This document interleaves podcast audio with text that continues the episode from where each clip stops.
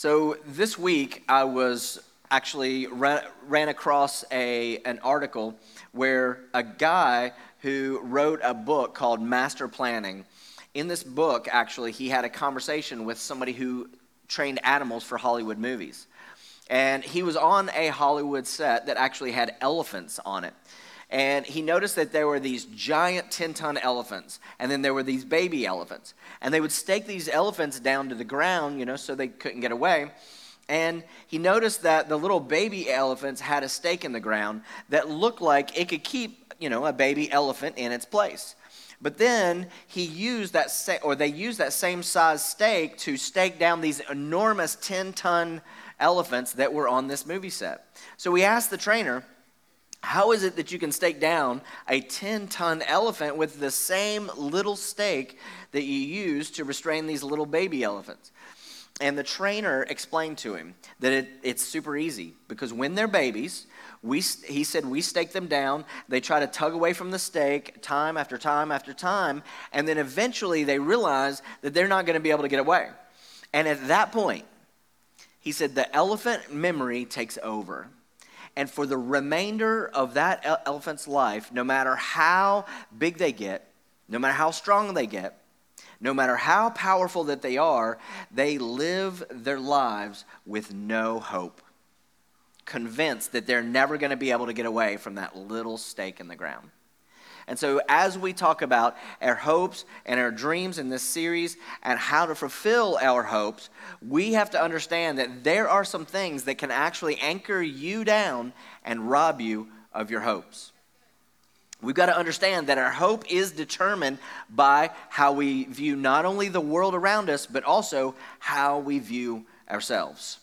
And that is why we are in this series that called Hope Lives.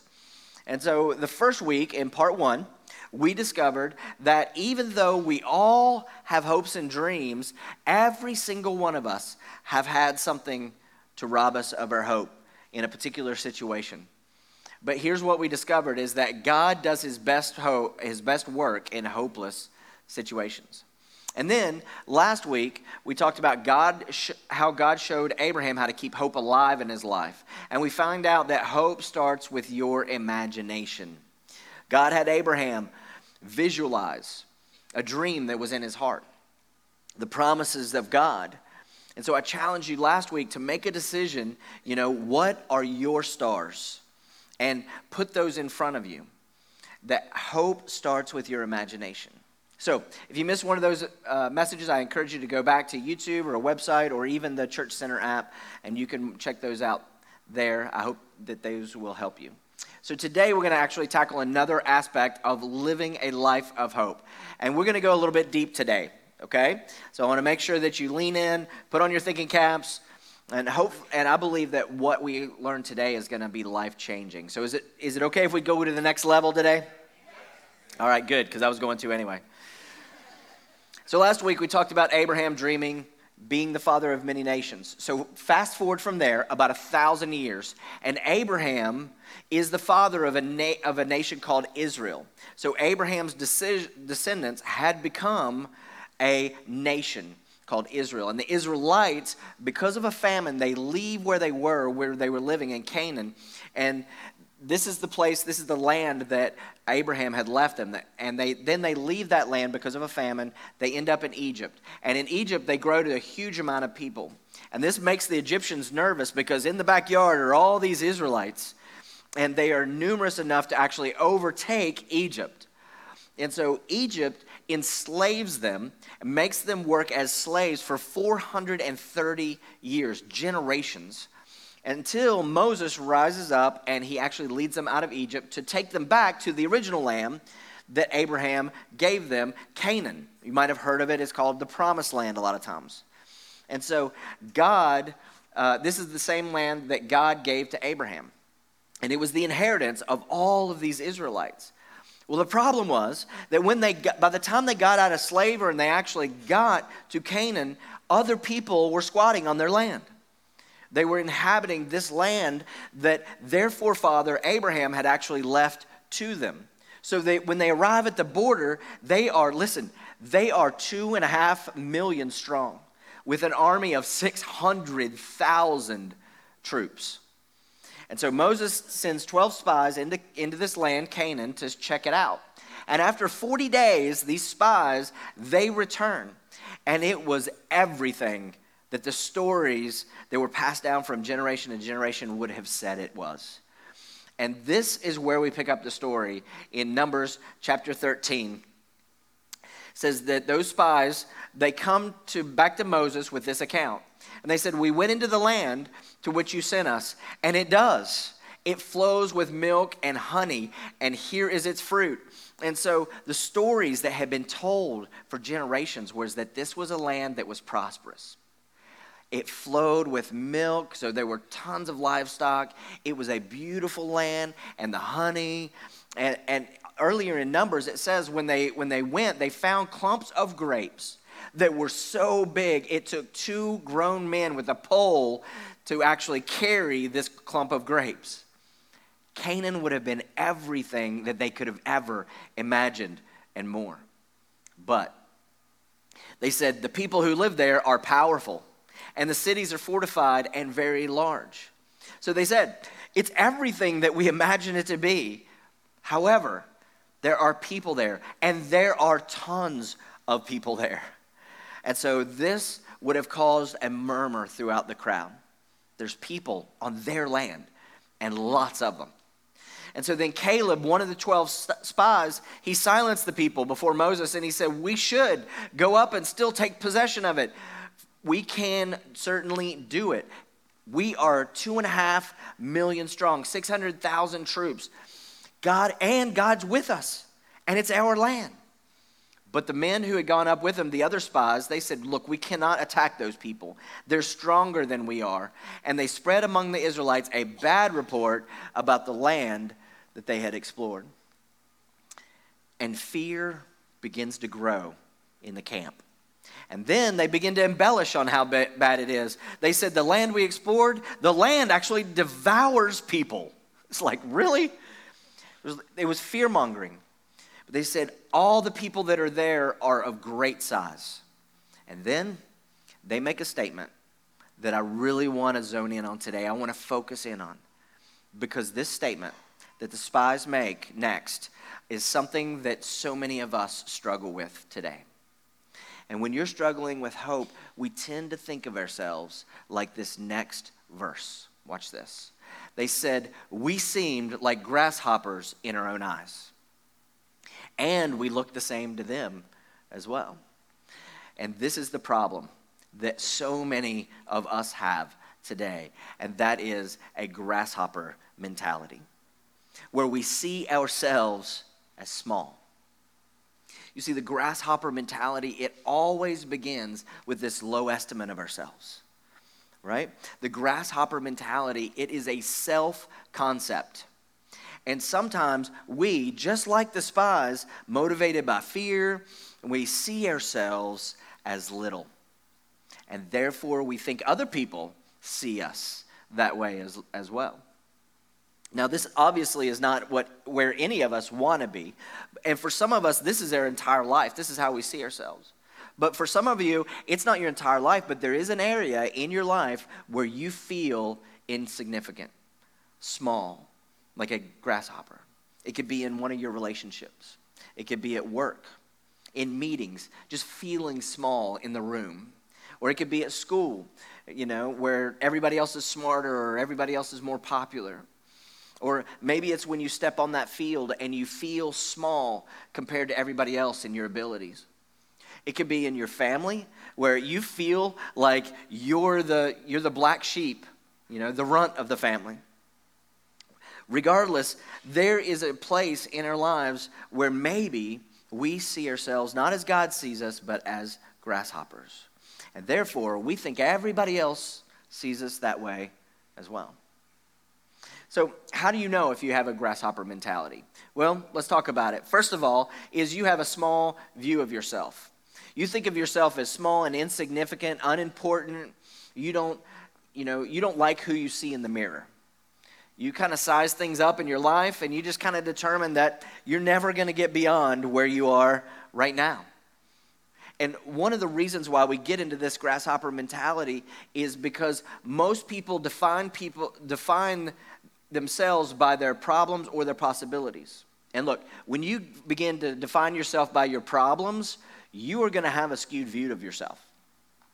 Or if you even start defining yourself by your possibilities or your opportunities, you're also going to have a skewed view of yourself, and you're going to end up being fearful and small.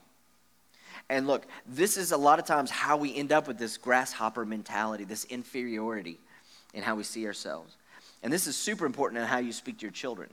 Okay? Parents, tell you a secret. When you speak to your children, you're trying to motivate them, right? And a lot of times you'll say, hey, listen, if you don't study, if you don't bring your grades up, you're not going to amount to anything. You're going to end up a bum. If you keep hanging out with those people, you're going to end up a bum, not amounting to anything. And let me tell you something. You're trying to help them, but let me tell you, all they hear is you're never going to amount to anything. You're going to be a bum. Well, but Mike, I gave him a qualifier, okay? I said, if you don't do this, all right? But I'm telling you, all they hear when you say that is you will not amount to anything. You're going to be a bum. We think it's motivating, right? But it's not. And now you can give them specifics. If you don't give your grades up, you're not going to get into that school that you wanted to get into. Or if you keep hanging out with those people, we're going to end up in trouble like Johnny. But you got to be really careful and selective about how you speak to your children because you want to build a strong self image. And for a lot of us, we started out life with confidence. We didn't see ourselves as grasshoppers, as, as young people. But then the storms of life begin to beat us down. We allow failures to really paint the picture of ourselves as grasshoppers, small, insignificant. You remember God brought Abraham out of his tent to look at his stars so that he could see a different picture of himself, so that he could look at the promises of God and who he was going to be.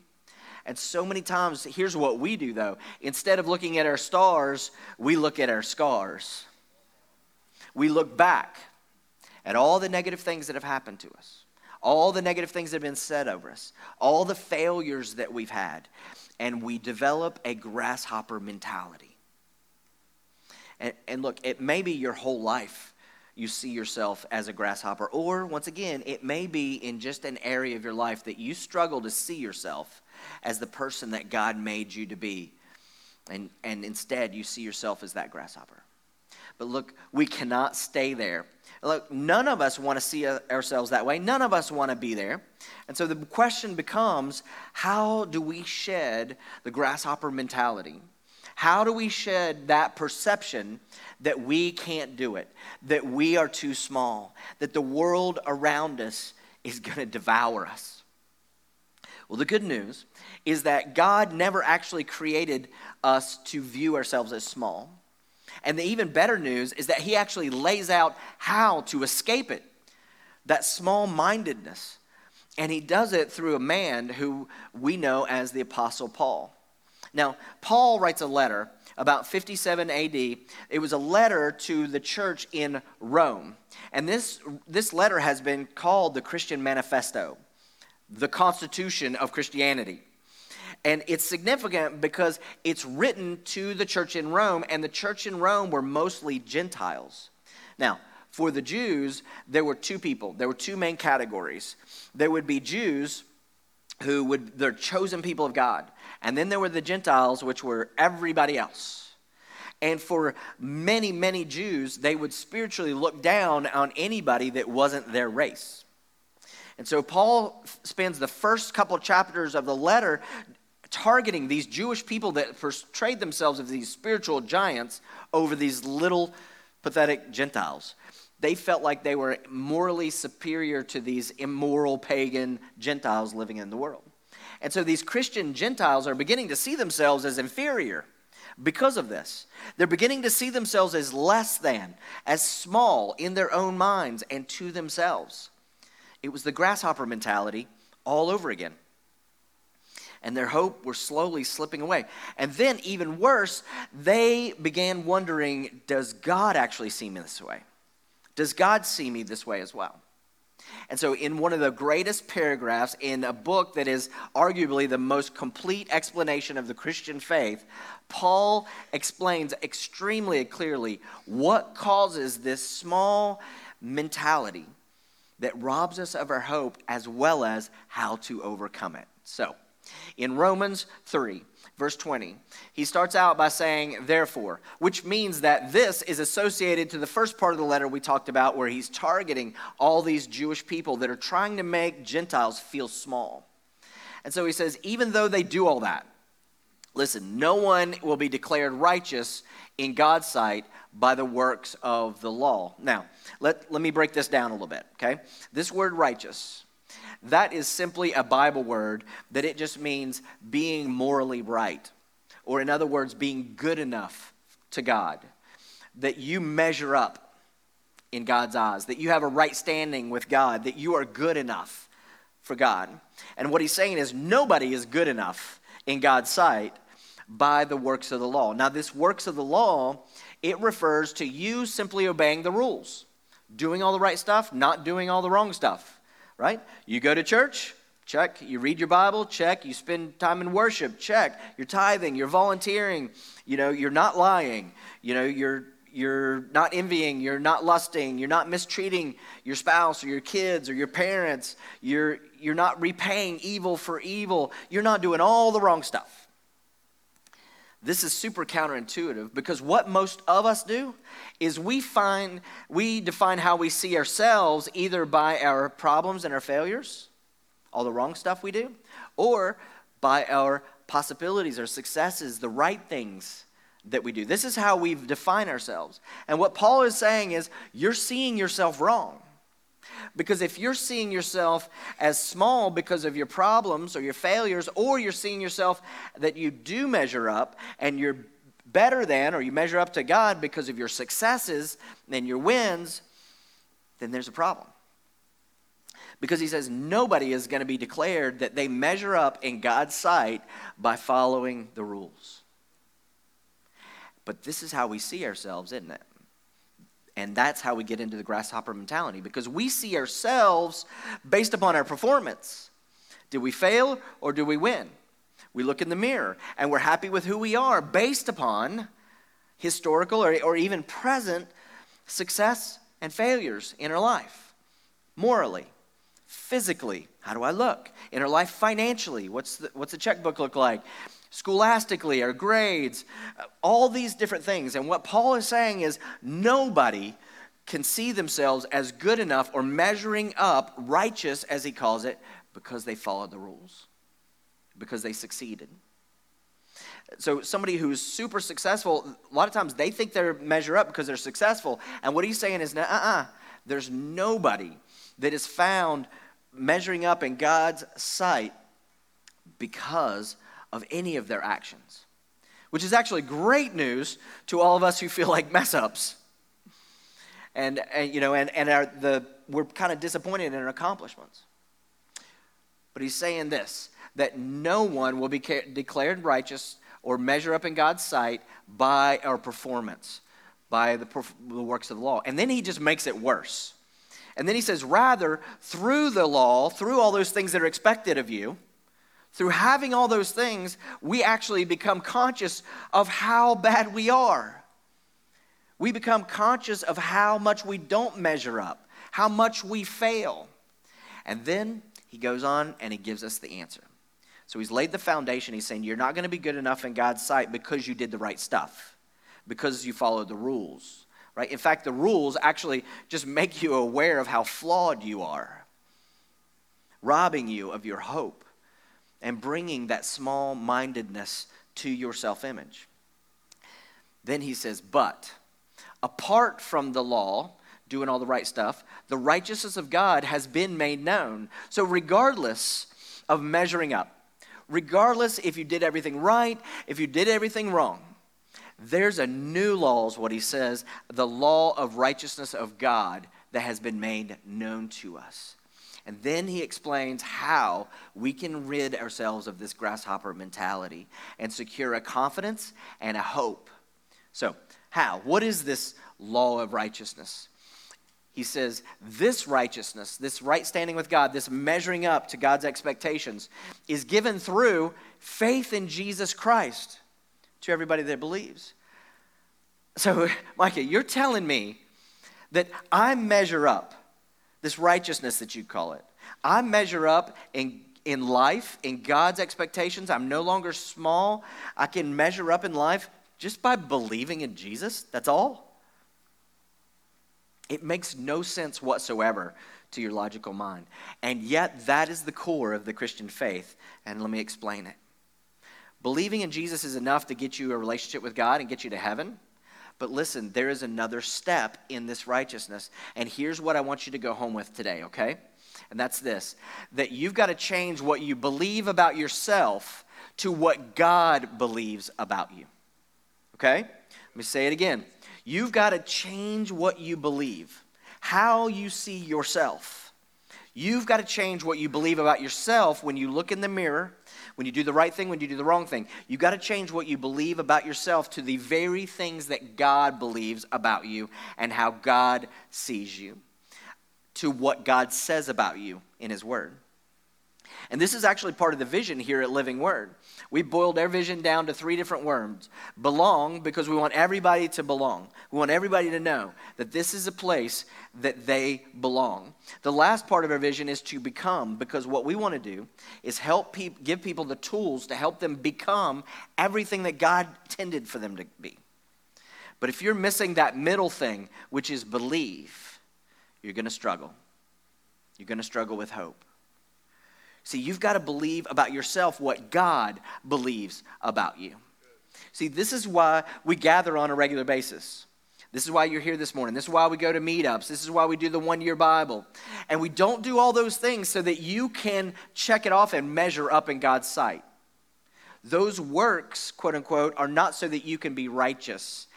All of that is simply that we give you the tools to change how you see yourself, what you believe about yourself, to what God believes about you, and how God sees you. You see, what you can see, you can be. And you've got to see yourself as how God sees you. Because whatever you see in your mind, your life is going to go in that direction. And your strongest thought will actually lead and guide your life. And if you see yourself wrong, then it is going to get you off course and you're going to lose hope. You're going to end up with this grasshopper mentality. Man, this is so important how you see yourself. In fact, I like to look at how he sees you. Look at this Romans 8 37. He says, In all these things, we are more than conquerors and once again, not because of any of your actions or what you've done. You're not allowed to view yourself through your own actions anymore, but you are more than a conqueror through Him. Why? Because He loved you, He paid for your actions on a cross. In other words, God sees you as more than conquerors. John 16 says, Yes, in this world you're going to have trouble, you're going to make all kinds of mistakes. People are going to make mistakes that affect you. You're going to have trouble. But take heart. Why? Because I, Jesus, have overcome the world. This is John writing about what Jesus said. And then later, John wrote another letter or another book, and he says this For everyone born of God overcomes the world. This is what God thinks about you. This should give you hope that God sees you as not only a conqueror, but as an overcomer. Stuff's going to come against you, but He sees you as somebody who, through Him, can overcome any of that. Not because of who you are in and of yourself, but because who you are, because you are His child, and He has placed this inside of you. The question is do you see yourself that way? Do we believe about ourselves what God believes about us? Look at Matthew 19. Jesus, in this, right before this, Jesus got, just got through saying, Hey, if anybody's rich, it's going to be hard for them to get in heaven. and it was like, What?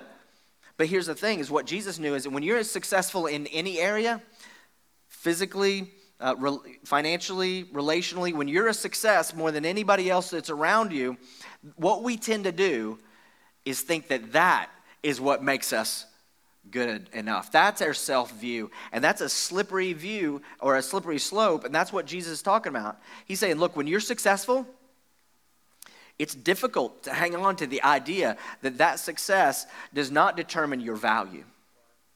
It does not determine what you believe about yourself.